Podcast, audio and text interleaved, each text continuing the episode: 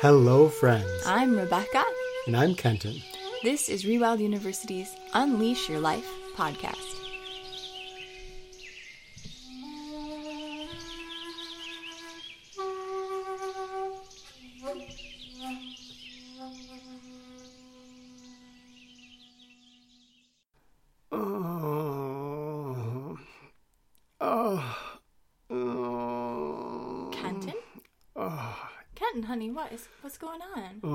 Think I'm gonna throw up. Oh, seriously?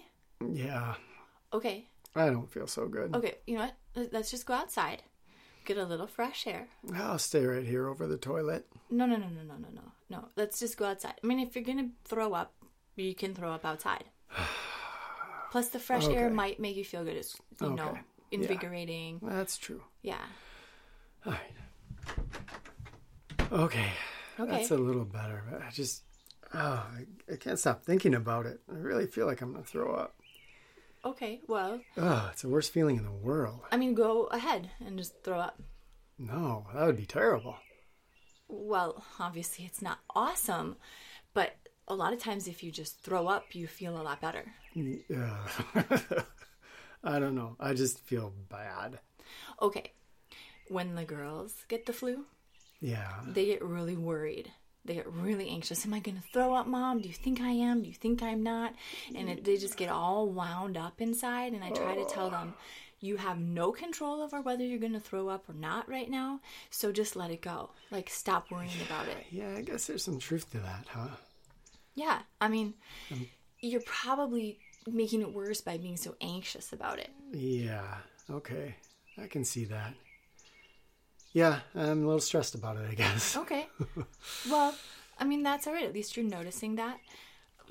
Anxiety is pretty much the same thing as stress. So not only are you sick and physically stressed, but now you're sort of adding mental stress on top of that. Yeah. So I'm making myself feel clenched in my stomach and it, breathing shallow. Look at me. Oh, No, not a pretty sight. that- you're right. I'm compounding it by being all stressed out about it. Right. There's not much you can do. But I do so. not want to throw up. Well, but then you're in that same problem again. You know, I was reading a study yesterday. Okay. Schneiderman. Oh, is that Spider Man's evil Do you remember that? That yeah, I always said that, didn't I? Yeah, there's some store we would drive by. Well, back when we lived down in Minnesota. Yeah. And it was like a- Schneiderman's um, furniture, furniture? store. Yeah. Schneiderman.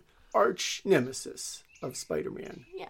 Yeah. Why, Schneiderman. why did we always think that was so hilarious? I don't know. Because we have just really stupid senses of humor. Okay, so what does Schneiderman have Ironson and it? Siegel. I was reading a study on stress, and it was just a beautiful overview of what stress does to our system. That alone would probably make me feel stressed. Yeah, I guess it did make me a little stressed out. True. Maybe that's why you got sick. stress makes you sick, and then being sick makes you stressed. Right. There's some kind of cycles here going on, aren't there? Well, tell me what you learned. It was not pretty. It's just stress affects us on so many levels, right? Yeah. Our, our sense of well being, our moods, our health. It's just boom, boom, boom. It batters us constantly. Right. And now that you're making me tune in, I, I can feel that's what I'm doing to myself. I don't want to throw up. Right. I'm stressed about throwing up. And that makes me want to throw or feel like nauseous more. Right. Yeah. I wonder if this is just a whole parable for life throwing up. I think it is. If you think about it for a second, I, I mean, I never gave it big consideration before this, but hey, if I look at it, usually in life we have all these different things that we're nervous about or are happening, and then we get really anxious. what if I do awful in my presentation tomorrow? What if I don't make the team? What When if I this? ask What if Marianne that? on a date, when oh, this, Right. and you're right. Yeah, absolutely. And then that is just feeding that even more. I feel like the anticipation is usually worse than the actual thing that we experience. You know, I think that's probably true the majority of the time. Or it can even make it worse. If you're worried about getting a shot, the doctor, oh my gosh, oh my gosh, you're having your blood drawn. Oh, and you tense against it. Yeah, I mean that makes it so much worse than if you tune in to what is really going on. And I think that also has uh, application in our personal relationships too. Because if I think you think something or I think you're feeling Oh something, gosh. then it's like, and then I try to be different, and then you're like, why is she being that way? And then that makes you a certain way, and we get that cycle going. Do you ever think that the reason we do these podcasts and our videos is because we humans are just the most complicated, weirdly complicated creatures? We're certainly interesting, special, one might say. we have these big brains that are supposed to be this pinnacle of evolution or something, but really they just often get us into tangles. You know, they're kind of like a smartphone when smartphones are just too smart for you, right? you're, saying, "Excuse me, Your brain might be too smart for you, but my brain, I don't I didn't know. mean it like that. I, I meant it like it's going off on a different tangent. You're trying to do one thing, and it's just taking over, auto correcting something for you. You're like, "That's the way I spell that." no, Actually, thank you. I want to spell that wrong. I don't know. I'm thinking of our forest monks, Oh yeah, cold experiences. These are a classic Oh, yeah, example. for sure. of where the leading up to it, the anticipation is way worse than the actual experience. Sure. And I think almost every forest monk that has done cold experiences would say, yeah, that's true. Mm-hmm. I worry about it the day before. Goes for survival challenges and things Oh, too. yeah. Just really worried about it, feeling a little like I feel right now tense in the stomach and tight in the shoulders and Mm. neck and breathing shallow and my mind going on all the how horrible it's going to be. Then you get into the icy water. There's a rush of experience. You're fully present. Mm-hmm. You're like, wow, ah, Here I am. here I am. You get out and your body's tingling with that heat that comes after a lot of those cold experiences. And wow, I spent a lot of time being really worried. Right, anxious and stressed Yeah. out. I think it's that way too when we have something we want to say, but we're worried about saying it. You Mm. could take the classic, I broke the window with my baseball or something. I don't want to tell you, mom. And then you say it, and oh, even though there might be repercussions, thank release. goodness. Or, Marianne, I'm not able to go on a date with you. Thanks for asking me. But I, I got to let you know I'm not interested in you in that way. And even though there's all the anxiety beforehand, when you finally release it or you finally jump in the icy water, it's happened. There it is. It's all laid out.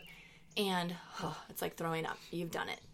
Doesn't our media just play on this? Oh, of course they do. TV shows, movies. Absolutely. There's always this tension they're creating, right, in one way or another. So that that's I mean that's how the drama is That's created, storytelling. right? Yeah. Right. So you're just anxious, you don't know what's happening, they have you second guessing if it's a good movie. And of course then obviously the one of the worst things is that the characters get anxiety and stress and they're worried about telling the other person and oh I can't tell you how many times uh, you're like oh just talk to the other person just communicate come on right And that lack of communication. That's a classic place in our lives totally that it comes out. Is Right. because we're worried about how we think somebody's going to respond to whatever we're going to say to them. Then we don't say it, and it's building up, and there's that tension inside of us, and they're feeling that tension because Right. now we're all stressed and anxious and not telling them what it's about. Oh, wow. Absolutely. Like I said, we're just really complicated Well- creatures. And a lot of it is just being nice. We don't want to hurt somebody's feelings or disappoint them because somehow we have this odd belief that we should always be able to make everybody happy all of the time. And we ourselves should always be happy all of the time. And that's just not possible. Some days you're going to feel sick. Right? I guess so. Some days you're not going to be at your best self, nor is anybody else. So, Rebecca, Yes. we have this feeling of anxiety, tension, stress. Mm-hmm. I'm understanding that that does not feel good and that it comes from not wanting to communicate, not wanting to throw up, not wanting to jump in the cold, icy river. Okay, that might be smart. But anyway. Where does the anxiety come from? Well, I Right? was If we could understand the yeah, yeah, yeah. No, that's true because it's like perhaps if we could understand that, we could help ourselves. And I was going to say that the anxiety, of course, exacerbates things, and probably one thing to do would just be to take some deep breaths. Try to get yourself to step away from the worrying about something. And certainly, you could do some deep breathing. You could try to get yourself relaxed a little bit. But I honestly don't think that that is going to quote solve your problem. Because i believe this is my opinion that the anxiety and stress is simply a symptom of a deeper thing right? Mm-hmm. No, I agree completely. so i mean look at your case here. You don't want to throw up. You're really anxious. Is it going to happen? You're worried about it. What you're trying to do is not throw up you're essentially trying to control what you really don't have control over but you're trying to control it anyway i am not going to throw up oh, we humans are trying to do that all the time. Control, control, control, right? oh yeah So we've got this big, messy, organic world, Mm-hmm. but we would like to have it look really just rigid and pretty. And of course, it's not going to do that. And the tension between the reality, the organic reality, and my desire for control, that makes me pretty miserable because I'm constantly thwarted oh absolutely. in my attempts to control. Uh, life is like a whole forest versus just a park that's been manicured, right? Yeah. And so we have to realize there is going to be chaos and messiness, and no matter how much we think things through from every angle and we try to make things look the way we want. Usually, life doesn't give us that. It doesn't give us any of those. Usually, it's some combination of different things, or it's something we haven't even thought of before. And we say, I didn't even see that one coming. I feel like control. Okay, so there's the people that label themselves or are labeled the control freak. Oh, that'd be me. oh, you know it. You're living with a, as I said, self-proclaimed, recovering perfectionist who is definitely a control freak. But here's the thing a lot of us think, oh, this control thing, this is only for people with control issues, control freaks. But I feel like if we look carefully, control is operating in most of our lives. True. Um, I'm not going to say every single one of us because maybe we have some Jedi Zen masters out there that are listening. if you are a Jedi Zen master, will you please contact us? Because we would really like to meet you and talk to you. I would at least.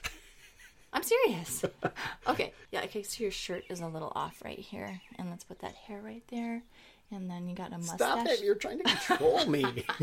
Okay, so what did you want to keep saying?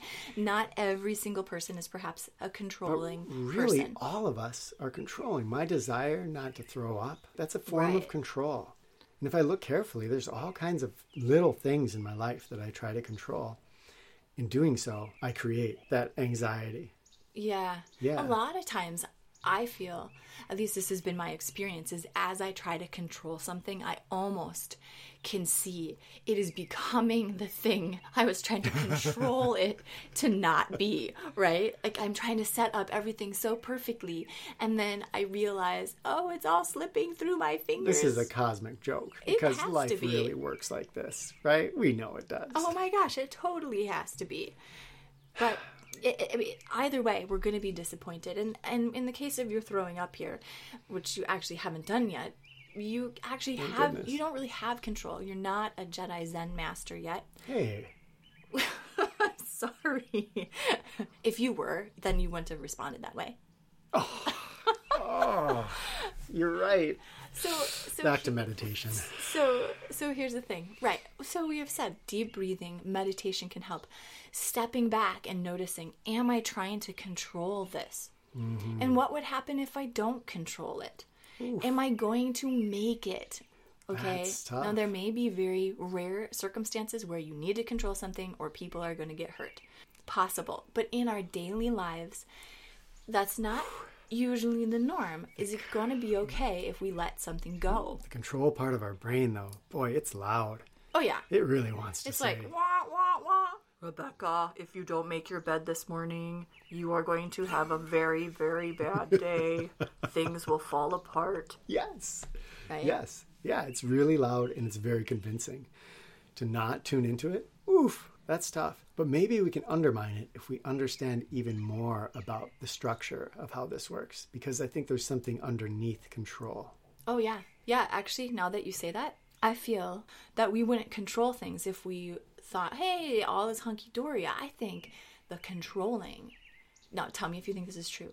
It comes from our expectations that things should be a certain way. I expect something out of life. I expect something out of this situation, or I have an expectation of what I want to happen and what I think is going to be best. Expectation is one of the foundation blocks of how we operate in our lives. When we talk about curiosity, mm-hmm. if I woke up and I looked at the oncoming day and I said, I just, I wonder what this day is going to hold. I'm right. just curious about it. Now, anything can happen, and I'm open to it. But the reality is that we have strong expectations, again, most of us, right. of how our day should unfold, how our life should unfold, how a conversation should unfold, how, for instance, I should feel. Right. right? I expect that my body should feel healthy and good. So yes. that expectation, that basic expectation, is not being met. So now I try to control it, and I try to control it through means that don't even vaguely work, like tension. Definitely and, feeling. Uh, and making sounds. Okay, and, okay, but it isn't necessarily to say that that's all our fault because we grow up on expectations. This is a lot of training. This is cultural norm that society gives us. Basic modern human nature. Now, not true human nature. Right. I don't think this is how we're actually made. And in rewilding, mm-hmm. we're trying to get back to some of that core true naturalness, right. which would be, I feel, an attitude of curiosity. But sure. we have learned through our culture, through civilization, to expect a lot of stuff. Oh, absolutely. And that becomes our basic operating mode expectation. Yeah. Well, and as we grow up, we have experiences that maybe we weren't able to tailor. When you're a kid, you don't always have the same choices as other people as grown-ups and whatever and so your past experiences start to say oh well this is the way things actually are. Remember that last experience. Or you have a negative experience oh i'm to funnel that into my brain. And isn't there a part of the brain that's responsible for paying attention to negative experiences and then it files them away and then it judges the next incoming experiences and checks to see if they're similar to that one coming in. Yeah, it's the megalogodon. Stop it. What? what? There's no part in the brain called the megalogodon. Well, I couldn't remember it, so I thought they'd just say something that anyway, sounded good and anyway, people would believe me. We should totally look that up and insert it if it is. no, I'm talking about that specific part that that do you know what I'm talking about? Yeah. Yeah. Yeah, it's yeah. actually called the amygdala. Oh, that's what it is. But then the thing is that as you build experiences, especially as you have negative beliefs, it starts to have more and more in there. It's like, oh, warning sign, this is negative, warning sign, this is negative, warning sign, this is negative. Yeah, yeah which is not helpful at all. Again, our brains. Our brains. And the culture that we've chosen to build. That's hard. We have made boxes, right? It's the neat and tidy park when life is, in fact, a large organic forest. It's the neat and tidy boxes that say, this is what this looks like, this is what you should expect from it. And then we're all supposed to go around within those boxes, all sliding against each other nice and neatly. Oh my gosh. And that doesn't happen. It isn't what life really is. That's our language, that's our whole way of structuring life, right? Yeah. Into boxes. You know, you brought up something interesting that we can think of the brain as just this slab of meat up there that's evolved over X millions of years and that it's a solid thing. But we know just from meditation that we can shift within weeks. Yes, that's true. The structure of our brain. So the civilized brain may look very, very different. Oh, so true. In the size and the activation in different areas of our brain? Oh, absolutely. Plus, our threats are totally different. They're not even always real threats. You are sick, so you are undergoing a actual physiological stressor. However, what you think about it is also stressing you, mm-hmm. right? Yeah. That gives us hope because we can restructure our our brains. The actual Absolutely. gray matter. Another rewilding thing here, we can actually shift our brains. Oh, it's so the cool. Whole, like the actual matter of, it. Yeah. Yes. Whoa. Wow. So I just have to say one thing here before we move on. We were talking about boxes and expectations and how that's what we grow up with and surround are surrounded by.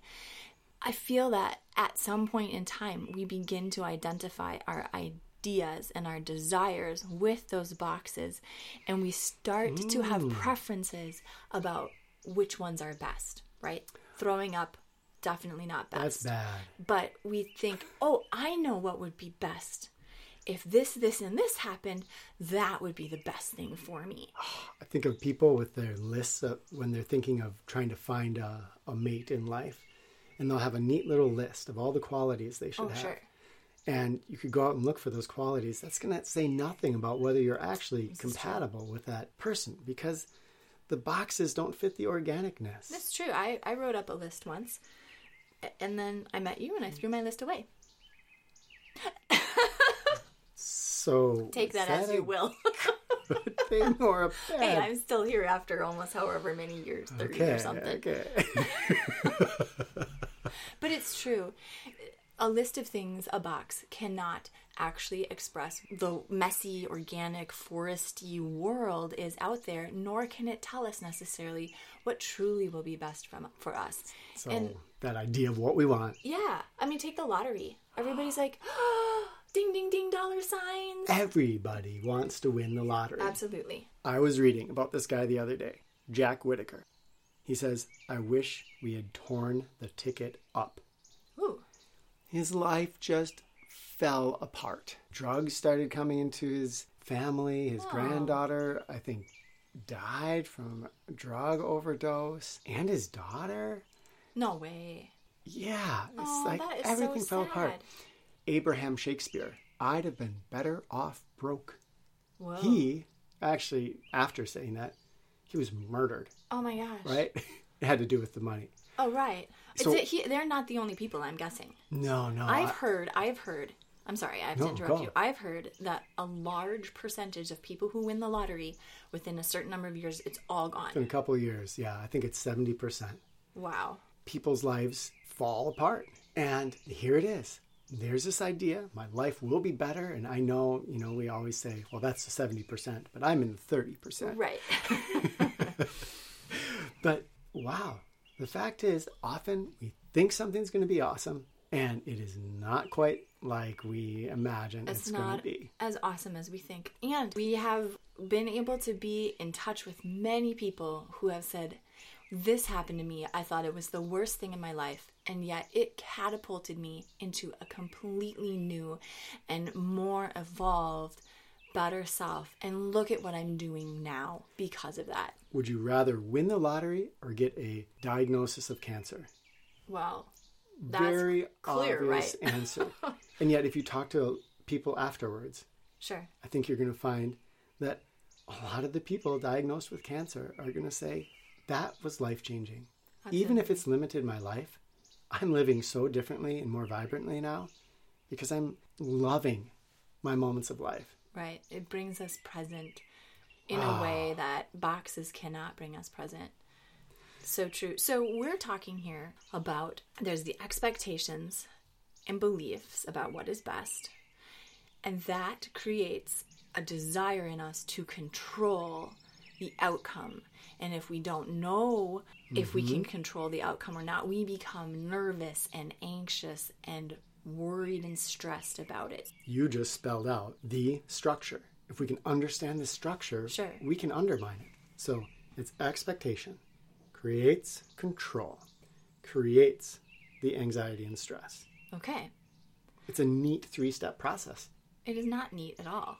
It's chaotic and messy because how do you pin that down? How do you even know what your expectations are that you're in that frame of mind? How how do you even wrap your brain around this? I think that's the key, though, to breaking down this structure. Because when we're experiencing it, it seems so chaotic. It seems out of our control.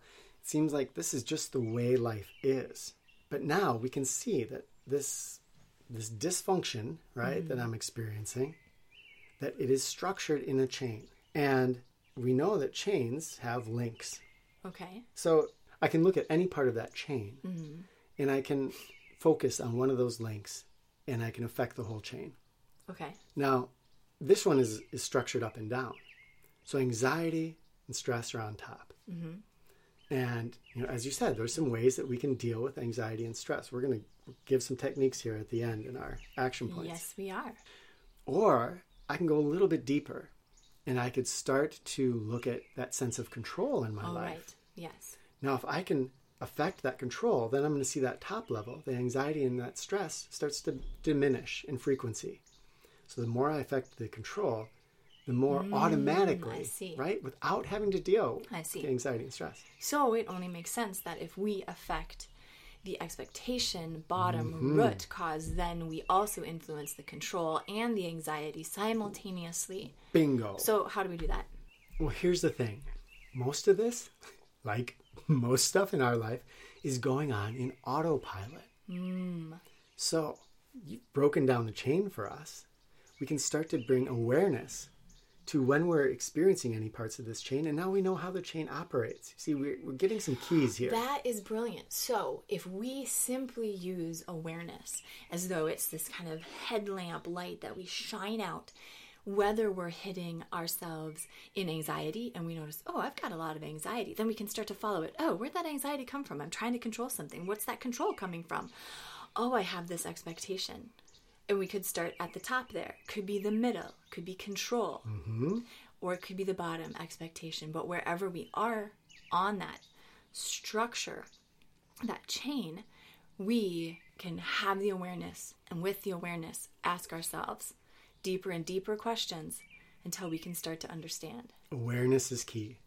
And at first, we're usually going to just be aware of that feeling of anxiety and stress. Mm-hmm. That's the most tangible part of this. Control is a little bit harder to see in ourselves, and mm. expectation is so root Right, and foundational. very ingrained. But we're learning now that we see the chain, we're learning to trace it back. We know whenever, whenever we're feeling that anxiousness and stress, that it is deriving from some sense of control, which derives from my foundation of expectation. Right. Whether it's what should happen or what you think is going to be best for you or what shouldn't happen and what's Right. awful and horrible. Okay, so just having awareness and having awareness, even if you don't do anything after that, you bring that, you're shining that light again and going, ah, look it, I see, I am in, I'm in this this process here and maybe you don't do anything about it that time. But the next time you notice you say wait this time i'm going to see where am i controlling? Okay and then maybe you can even ask yourself deeper what are the expectations? What is it that i'm trying to control? So important. i love it. So what are you going to do about your throwing upness? Am I throwing upness? yeah. Let's just take your throwing upness. Oh, i guess that's not technically it's now a technical term throwing upness. Nausea. Ah. That is not as exciting sounding or cute or whatever. Nausea is so like sterile. Okay, and- what am I going to do about my throwing up? well, no, I'm just asking you. Like, let's take this here. You're anxious Yeah. and stressed Okay. because oh, I you see. don't want to throw up. Let's let's trace Okay. it back. Right. Okay, so that's the control. Trying to control. I don't want to throw up, and that's that's pretty immediate, but it's pretty autopilot. Yes. Right? I don't want Like to throw so up. many things in life. First of all, you really don't have control of it. Yeah. Right. Secondly, boom, it just happened. Ooh, I think I'm gonna throw up. Oh, I don't want to. Am I going to? Am I not going to? Because I don't want to. Because it's bad. It's a kind of a fear reaction. yeah. Mm, Okay. Then underneath, there's an expectation of the good way to feel. Sure. Is healthy. So you expect yourself to be feeling like you Good. usually do. Yeah, and that that expectation, that underlying expectation about how I should feel, Mm-hmm. makes it so it's pretty much guaranteed I'm gonna have a miserable day if I pull a hamstring, if I have a headache, ah, Okay. if I have a toothache, if my vision is blurry for some So reason. So attached to this expectation is the belief that what's best for you is to just always be in optimal health, never be sick, never get an injured muscle, never grow old, or have any problems. Yeah. But I want to be a little careful here because we can go down this deep and we can think, okay, the expectations are separate things. Hmm. But realizing that expectation itself Right. is is a life way that we can actually shift through becoming curious, Mm, I love through it. opening ourselves up to life. Okay. So then I wake up with a pulled hamstring. I'm curious. It's not, oh crap, now how am I going to go to work Right. today? It's, wow, I wonder how this day is going to work out when I have to hobble around. And this is going to be interesting. Right? Is it going to lead to some cool conversation? Who knows what?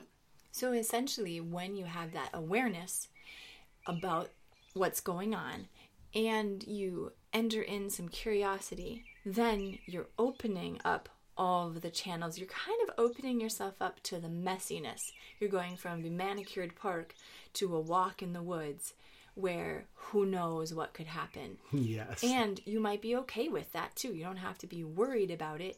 It's, hmm, let's see. And then, of course, as we know, when we open that side up, a lot of things become, they come into our vision, is what I'm saying, want to say. We see things and notice things that we might not have seen before. Or we might have to change. For example, that pulled hamstring. Maybe you're a person who never asks for help. And if you step into the curiosity, how am I going to do this? And you don't just think, I got to do this by hook or crook and I'm going to do it myself. And you're aware, maybe you can see, oh, maybe today's a day I Right. ask for help. And maybe that shifts. You never know what's going Who to shift you. Okay, so you said apply this to throwing up. Mm-hmm. I can, I can work on the top level. Mm-hmm. Okay, I'm breathing shallow. Okay. Uh, my stomach's tense. I can lay back. I can relax, breathe deeply. Mm-hmm. Working on the surface level. Sure. I could work on the control level. Okay, I'm just going to accept I may throw up. That you kind actually of have no control over it. right, So you might as well let it go. right. That relieves a lot of the mental stress and then the physical stress. and your if I can really over it. Yeah. Right? if I can really do that. And if I could go down to the bottom level, then I could just get curious about it and realize that my life will be different than it would have been if I wasn't feeling nauseous. Mm-hmm. And it's led to this cool conversation. And wow, I had to be open to that. If I wasn't open to it, mm-hmm. then I'd just be sitting there over the toilet saying, Get out of here. I don't want to talk to anybody. Right. And you'd be in that state of kind of torture for a lot longer. But if I could get rid of that expectation at the bottom, the control evaporates and the anxiety and the stress evaporates. Sweet. Wow. Okay. Since we're talking about things that evaporate stress and anxiety, let's talk about some other things that do that. Like our sponsor. Well, yeah, I was thinking warm baths and fuzzy, cute animals, right? Fuzzy, well, no, cute there's animals. science behind that that shows There that that is. really, really helps people. Animal therapy, Yeah. right? And Very, very true. in particular, we're talking about beautiful, sweet, soft cats. This is Kate Stryker of Forest Wind Siberian Cats. Now, she's a cat breeder, which, when you start realizing how many cats are out there in shelters, I know. you can start to have an idea about breeders in general. But she was the first person to say, if you don't need the special qualities that this these cats have, then go get a cat from mm. the shelters. But there's many great qualities about these cats, but one of the magical things about them is that they are basically hypoallergenic. She told me there's no such thing as an actual hypoallergenic cat. But the proteins that create allergies in most people, these cats test very, very low in.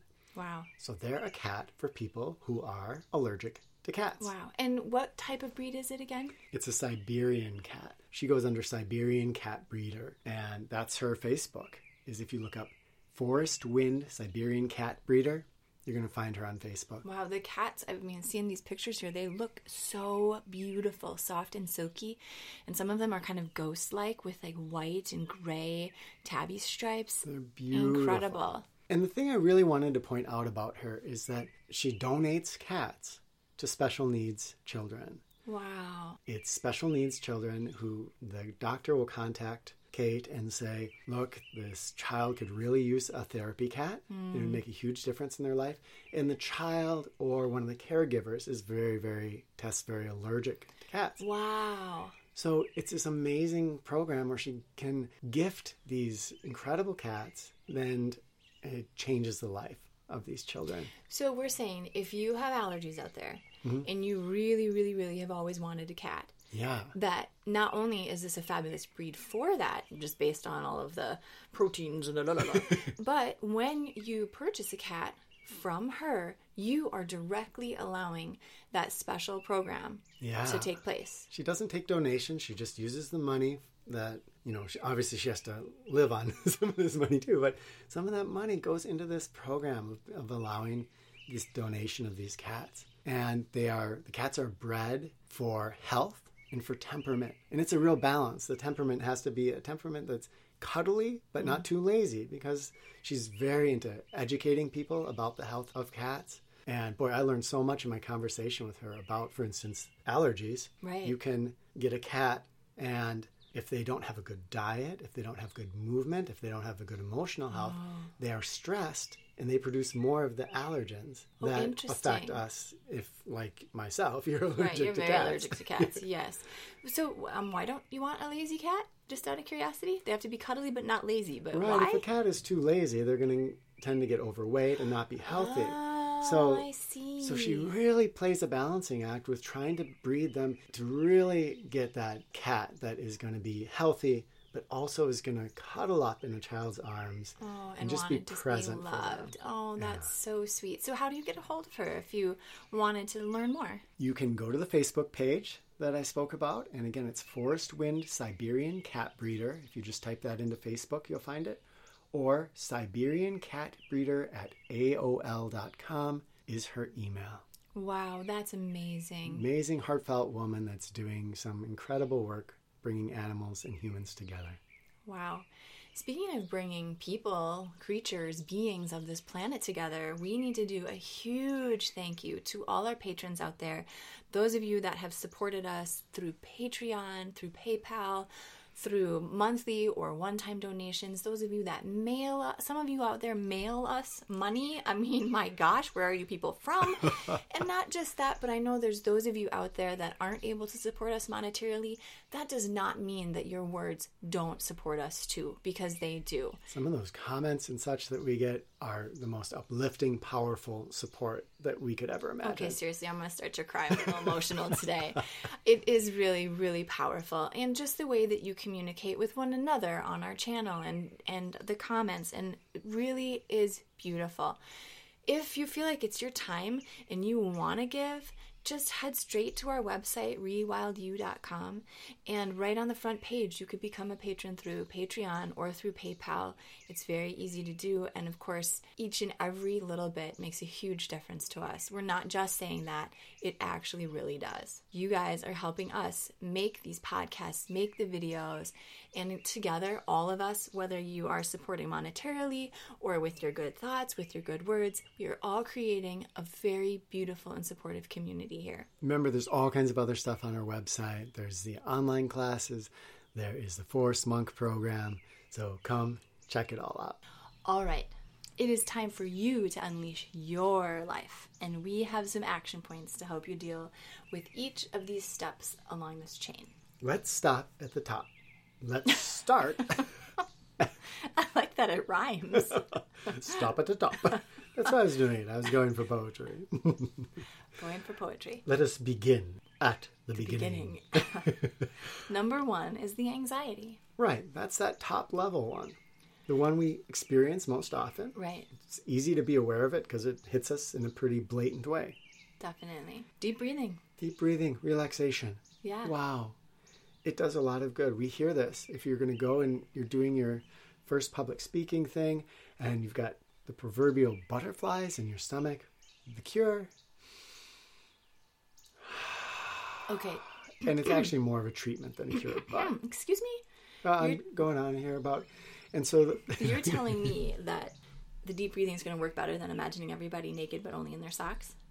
hmm, Haven't you heard of that for public speaking? interesting technique. Interesting technique. I've never tried that. Oh, I see. Well, you're probably right that the deep breathing will go a long way. We know that breathing is a proven method to tap in to our parasympathetic nervous system. It calms us down. And a simple way is to have a count for yourself. Your count might be four, five, or six. Mine is five. And so I breathe in through my belly one, two, three, four, five. Not tensing, right? This should be to 70 or 80%. And then holding for a moment, not holding, mm, but just pausing before there's an exhale of five and a pause on the bottom and another breath. This is a, a physiological cue to our bodies because when you're under stress, you're going to run from the saber-toothed tiger. Right. You better start bringing in the oxygen. I always tell the girls use your breathing, do your deep breathing, because that will trick your body Yeah. and your, your brain. Right, well, it won't trick your body, but you'll use your body to trick your brain that you should be relaxed. Yeah, you're right though. It does trick our body too because we do that with our body. It tricks our brain, and then that Right. tricks our body to feedback loop. relax. Yeah, Yeah. calm down. I love it. So that's a little band aid. Okay, so if I'm noticing anxiety, I can just stop. I can do some deep breathing. Three breaths, five breaths, even just one, mm-hmm. and notice how that shifts. I'm doing an intentional stopping to just calm myself down. Obviously, if you wanted to continue that, you could do a little meditation practice. And that's where, when you do that for a period of time every day, over time, you actually do start to change the gray matter of your brain. Yes. Yep. You make that relaxation response more and more of your normal state of being. And that makes it so that you just don't get as as high, you know, as high, as stressful, as, as zippy. With each of zippy. zippy. With each of these, especially with the first one here, trace it. See where does this come out of control? Mm. And where does that control emanate from a basic foundation of expectation? Awesome. Number two. Oh, yeah. This is for control. Yes. Okay, so now we're down from anxiety to control. Yes. And control, this is an awesome exercise to get in touch with. is so hard to. so I'm going to say it a day of silence. However, if you can't do a day of silence, you could pick an hour of silence, or a mm-hmm. morning of silence, or an afternoon of silence. But this is where you literally do not speak, This makes it really difficult to control things in your life because, especially people. yeah, yeah, especially people, which is often one of the main focus points of our control. You've got children, you've got a spouse, you've got coworkers, whatever it is. You want to be telling them what for and how it's going to look and how it's going to be. You have to be silent. Oh boy. Yeah. It's okay to tell people ahead of time. Oh, that yes. way they can support you. and then you're not doing that pantomime. The beauty of it is that when you're silent and then you have that urge to control, you're going to feel yourself want to speak. Yes, or you might even accidentally Oh, yes. do it, and then you really know. and it, it shows you right there, right? yes. Oh, I'm in control Yes. mode. So it is an alert system that says controlling is present, absolutely. brings our mind to it. Because we're not talking, we're in a more mindful, quiet state. Because talking often is just a way to get into autopilot. So it's a little bit easier after you've seen it to say, oh, okay, there it is. What does this feel like? Getting more in touch with the tension feelings and the emotional feelings that I get when I try to exert control. So it's bringing awareness to that control state. Yeah, and if you notice that, then you get a chance, another space to ask yourself, do I want to go deeper? Do I want to look at this? What is this arising from? And it's always great because you can't talk. Can you ask yourself, am I going to survive this one day if the you know, spilled milk doesn't get wiped up properly today or whatever it might be. You can ask yourself, can I live with this without trying to fix it, trying to control it? Yeah. Oof. It's a, a mind opening exercise and really can give you almost a witness viewpoint of your life. Can't recommend this enough. Okay, so number three, we're going deep down to that expectation level. Tell me what it is. Ah, I want to share this story. And by knowing this story, you can bring it back to your mind and you are always going to have it available to you. This story has helped myself out in immense ways and it's helped a lot of other people out. It's- Because it's, a It's a good Yeah. thing. It brings us into curiosity rather than expectation. And the story is going to kind of say it all. So I'll just launch in.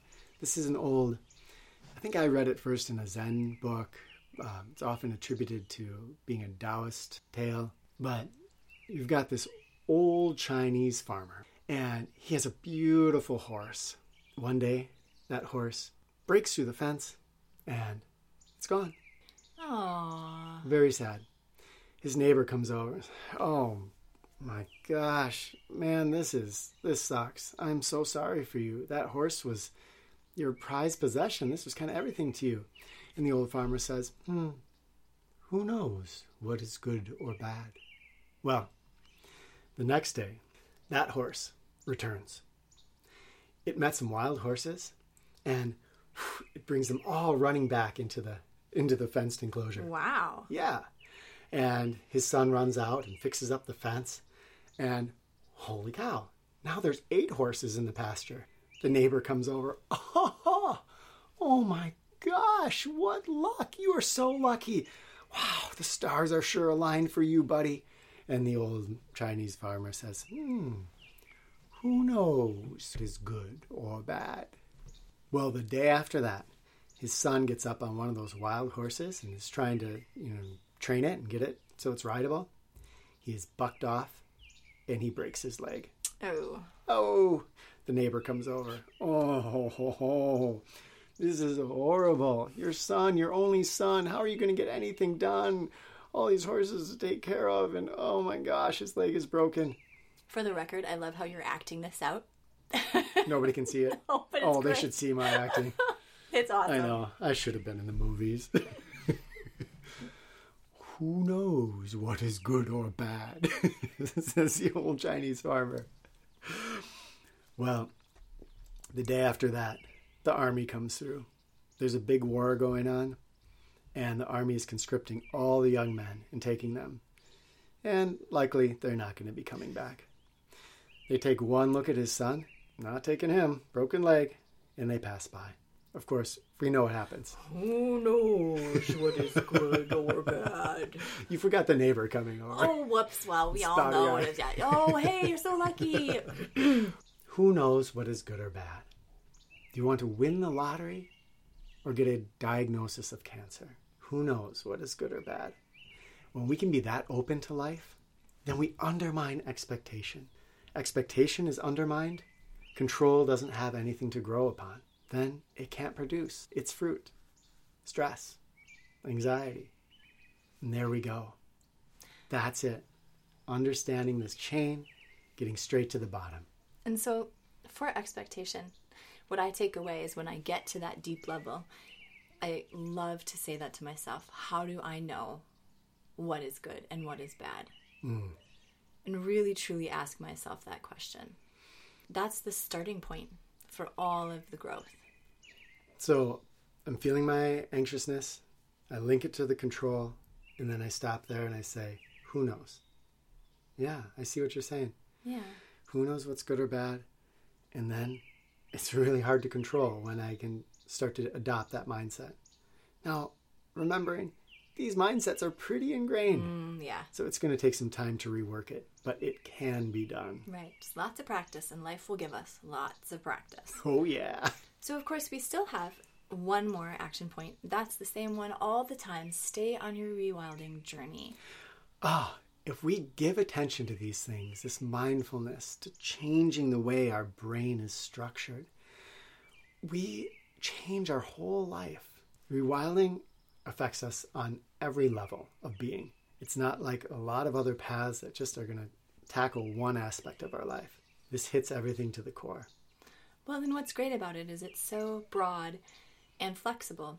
It can incorporate all sorts of other different beliefs. There's not one right way or wrong way, but what it is asking, and we talked about this in the very beginning of the podcast, is that it's asking us to reconnect with our own inner nature, where we understand what it means to be a human being in this world, where we understand the messiness, where we understand we're walking through a forest and not a manicured park, and we can start to seek inside ourselves, ask these questions.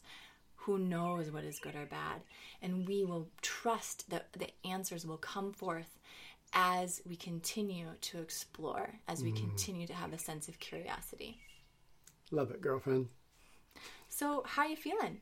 I'm feeling pretty good, but I Yeah. still have to feel like I have to throw up. Okay. I'm sorry to hear that.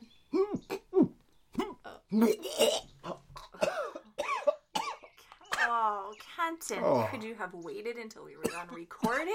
Sorry. Oh, my gosh. Uh, no, I couldn't because we still have to tell people that we just love them and appreciate them so much, and thank you for watching. Okay, I'll know, tell them that. Listening, we yeah. love you and appreciate you. We are so grateful for all of you listeners out there and all of you that write in your comments to us and share with us the things you're learning in your life, the ways that you're growing and changing. Please keep that coming. Thank you for being part of what we do. All right. Go out there, follow the chain, ask those good questions. Who knows? What is good? Or bad.